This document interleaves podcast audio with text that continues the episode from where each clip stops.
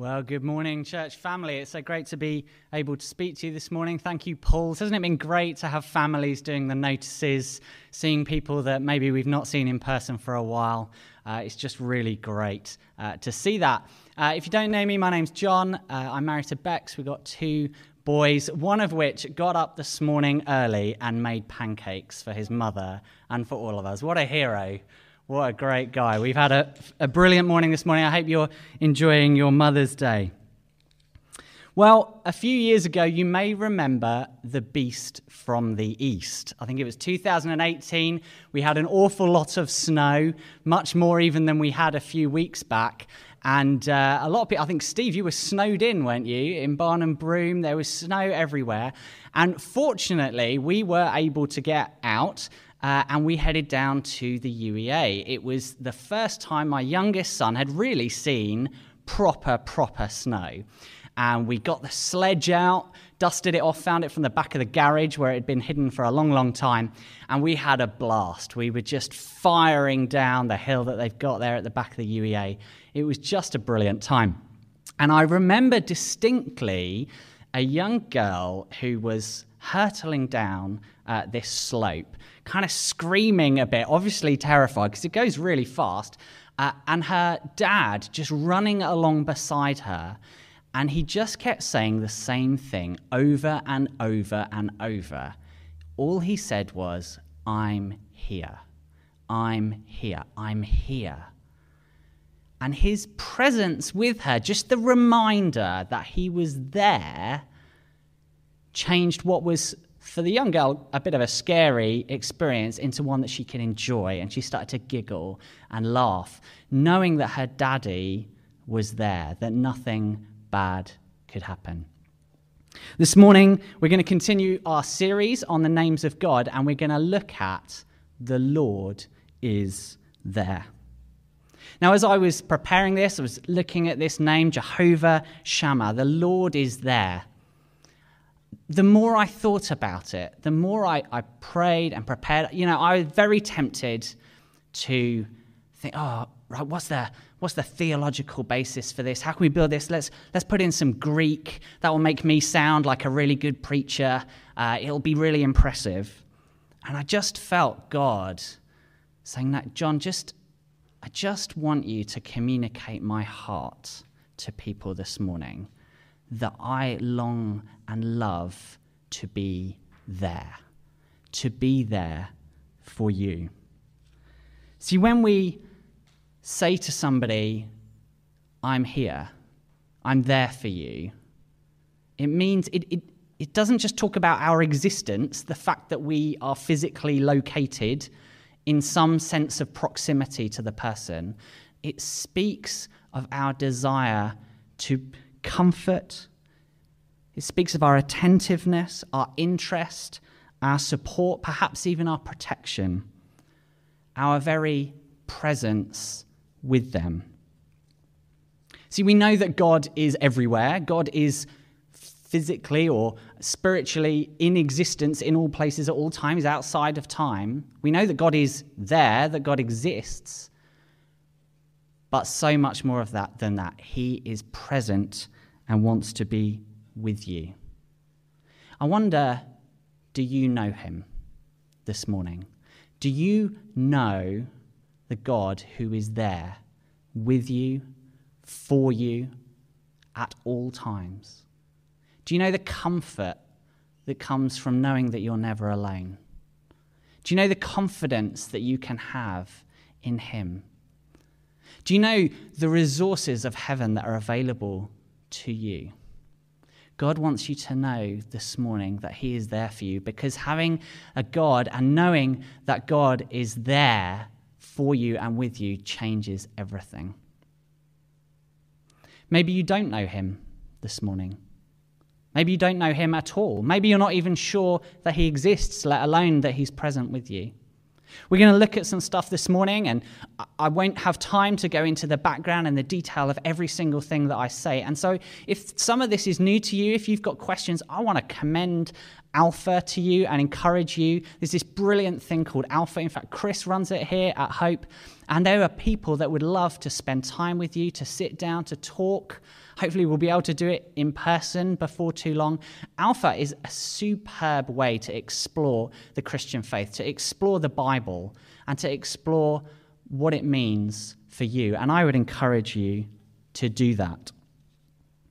Mike Pelavacci writes, when we talk about seeking God's presence, we simply mean we're seeking to be close to Jesus. Our goal should be relationship with Jesus, not power from Jesus. Christianity isn't complicated. It's not about rules. It's an invitation to have a relationship with God. Have you accepted that invitation this morning? Do you know he's there with you? Let's just pray before we carry on.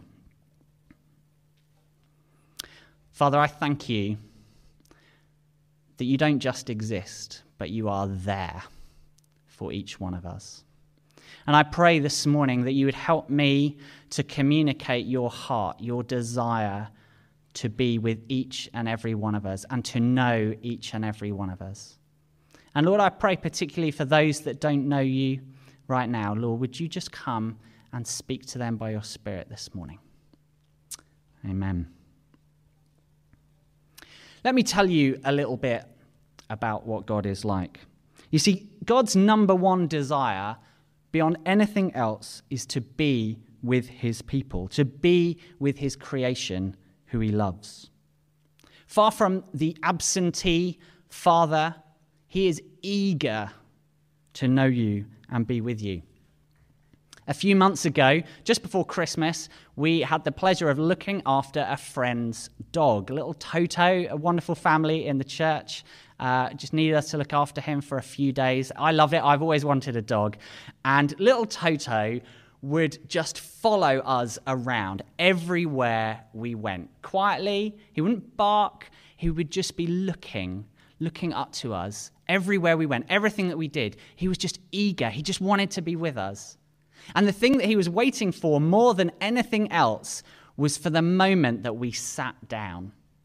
And the moment that we sat down, he would just jump on our lap and snuggle up. And it was just great, made me want a dog even more. And the conversations continue in our house to this day. Now, when evening came, we set Toto up in his little bed in the lounge and we turned the lights off and said goodnight and headed upstairs. And then we discovered that Toto could bark after all and started to bark and call for us and howl. And he missed us. He wanted to be with us. He didn't want to be left down in the lounge while we headed upstairs. Now, please hear me. I'm not comparing our great creator God to a Yorkshire Terrier called Toto. But I do wonder whether there's something of the nature of God's character that we can learn from him. See, God is eager to be with you.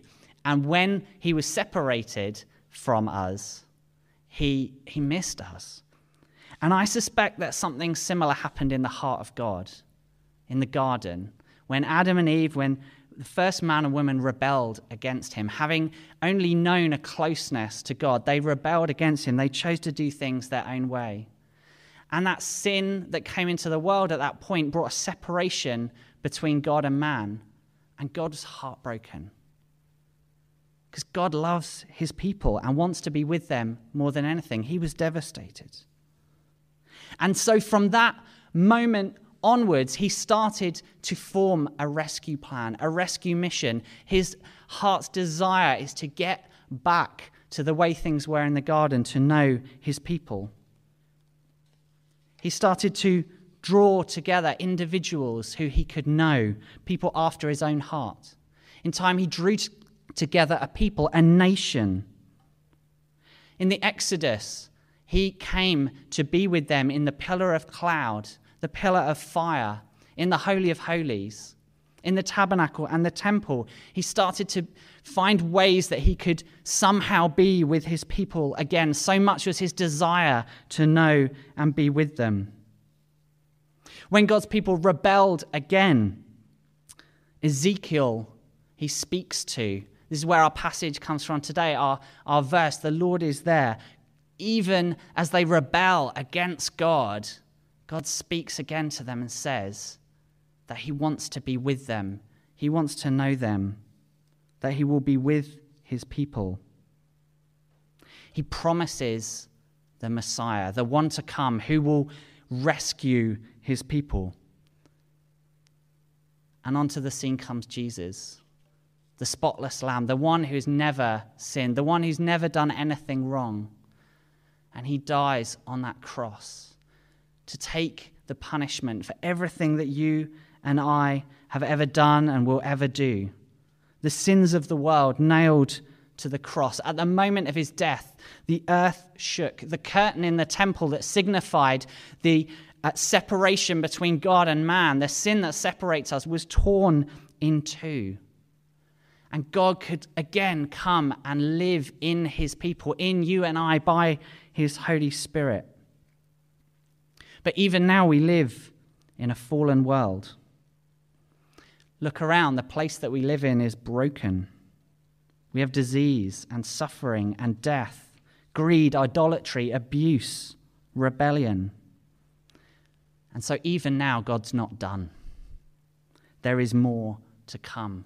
Jesus promised he will return and make all things new. He will restore God's kingdom to earth. God's kingdom is a place where his rule and reign and will and desire is fully worked out. And he will come again and establish his kingdom on the earth. This is the ultimate fulfillment of God's desires and plans for the world, to restore creation to the way it was designed to be in the garden, but not just a garden anymore. See, there will be multitudes that know him, that will bow down before him and worship him. And so it will be a garden-like city. And the name of the city from that time on shall be, the Lord is there. This is what God promised to Ezekiel. So where does that leave us now?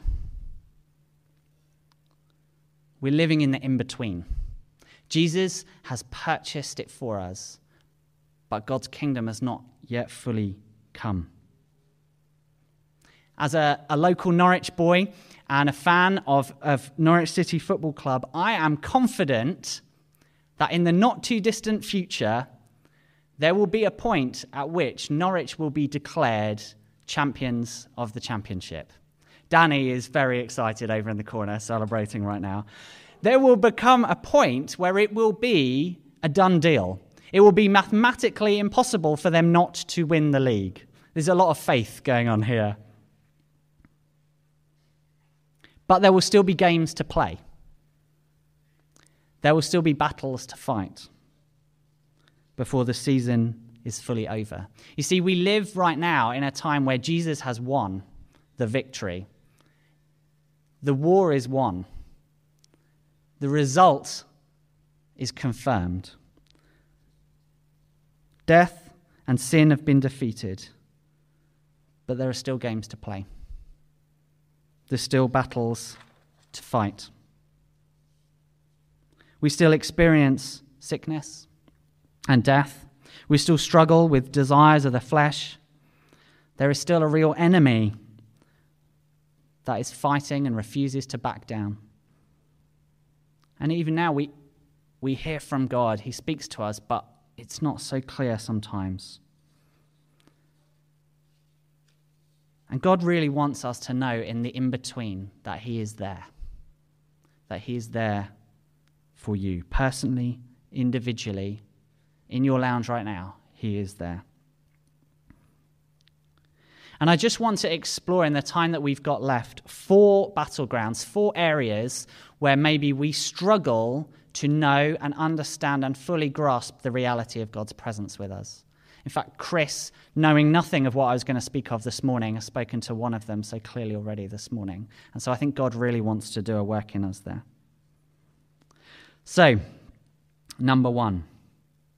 God is there when you screw up.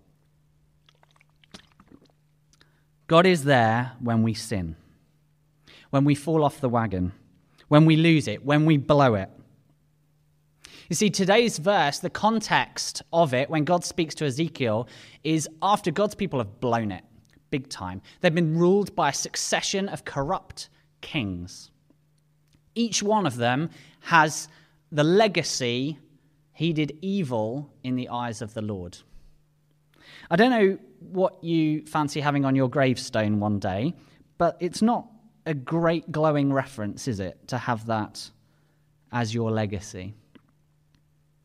As a result, God allowed the Babylonians to overthrow Jerusalem and capture the land. The temple is destroyed, and God's people are living as refugees in a foreign land. They have sinned. God's judgment and discipline comes to them. And yet, out of that, at that time, he again affirms his promise to never leave them, to always be with them, that they have a glorious hope and a future. Following their great failure comes the promise of presence.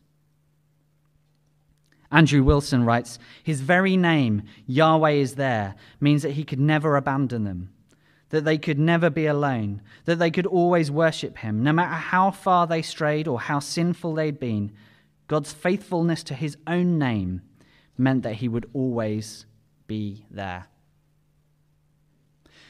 God's presence in your life is not based on your performance. It's based on what he has done for you.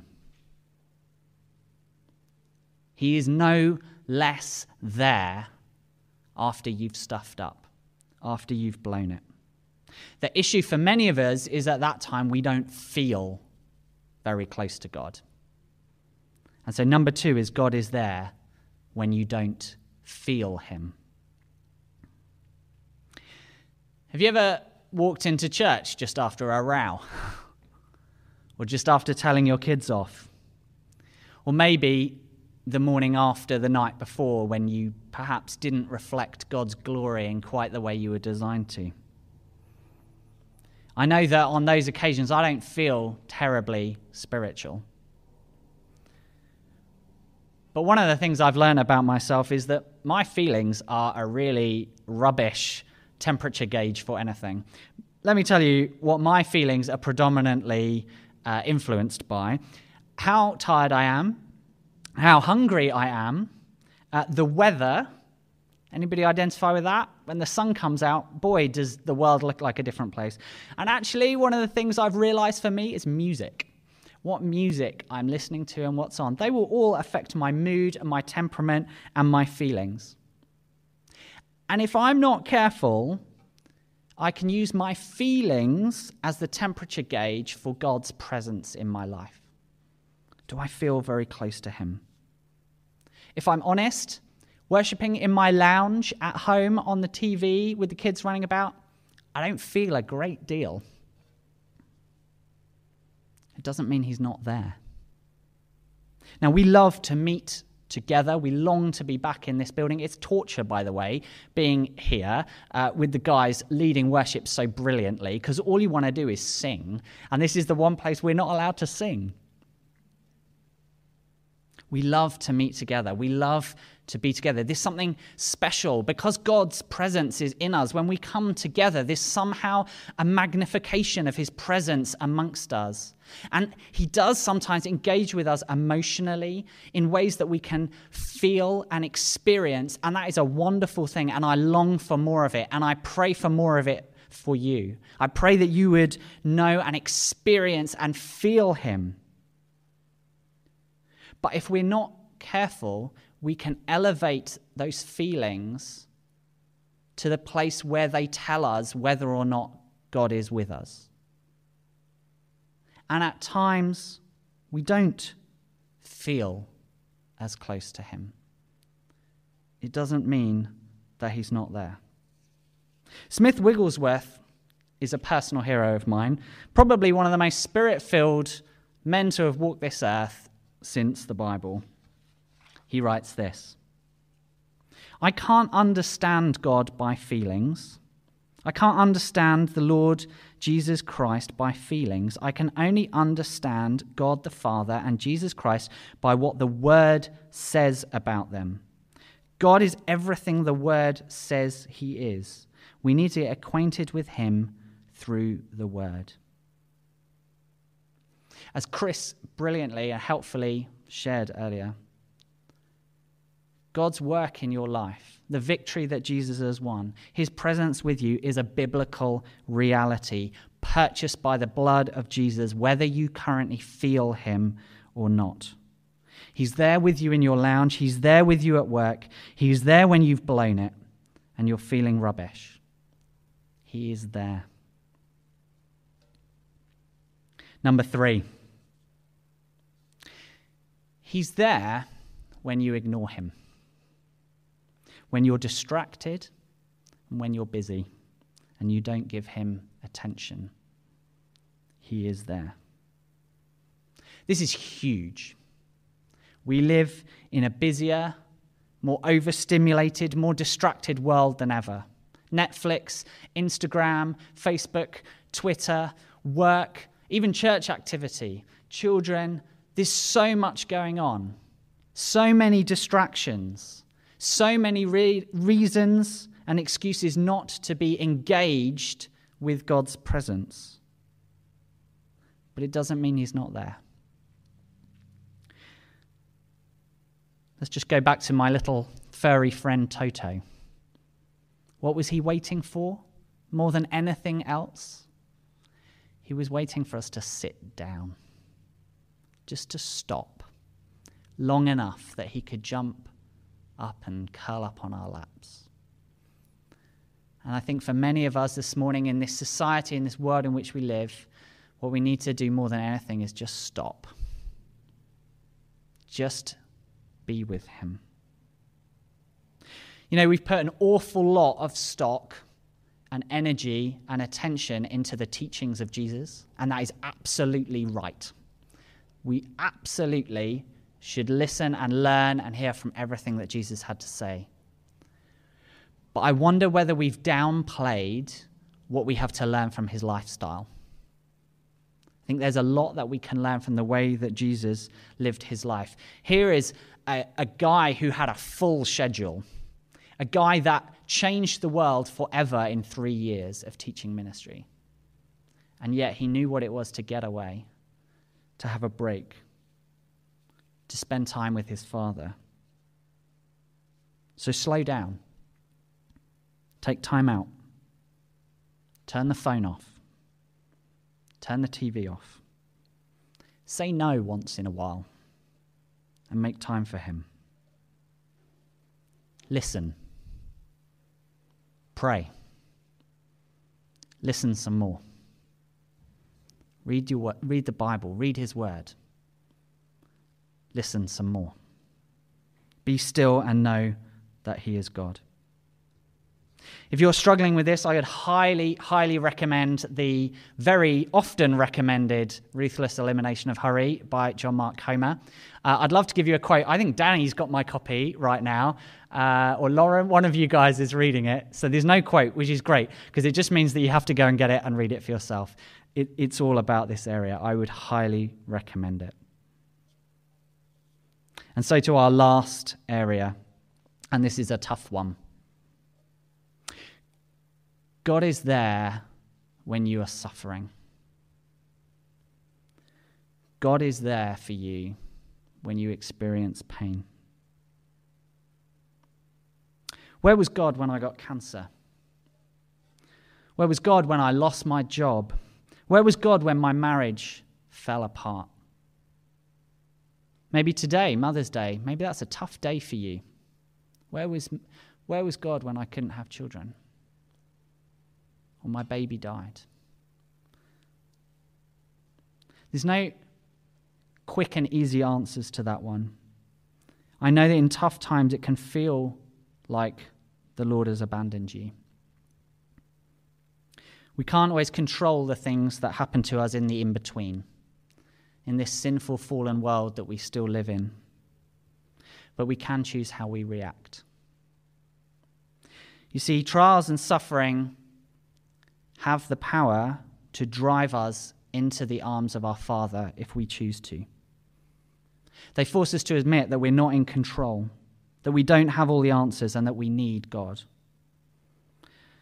Tim Keller writes, "Suffering can refine us rather than destroy us because God himself walks with us in the fire." And God describes himself as the God of all comfort. It's one of the names for the Holy Spirit.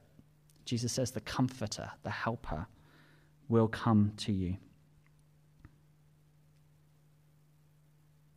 Well, I was speaking with a friend this week who's having a tough time.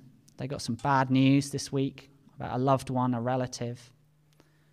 And they just shared how knowing God was there with them made all the difference. Just knowing his comfort there with them at a painful, difficult time. Jesus never promised an easy life. In fact, he promised that following him would be the opposite, that it would bring suffering and pain and hardship. But he took it on himself. See, Jesus too suffered. He knows what it's like. He's able to sympathize with us. And he did it to make sure that you never have to walk through it alone. And to ensure that one day when this life is over, and you will meet him face to face, and you will hear him say to you, "Well done, good and faithful servant." And you will live with him forever in the garden-like city with multitudes from every nation and tribe crying out, "Holy is the Lord." John writes, "I heard a loud voice from the throne saying, 'Look, God's dwelling place is now among the people, and he will dwell with them, and they will be his people, and God himself will be with them and be their God. And there will be no more pain, and there will be no more suffering, and there will be no more sickness and death, and we will live in that city forever. And the name of the city from that time on shall be The Lord is there.'"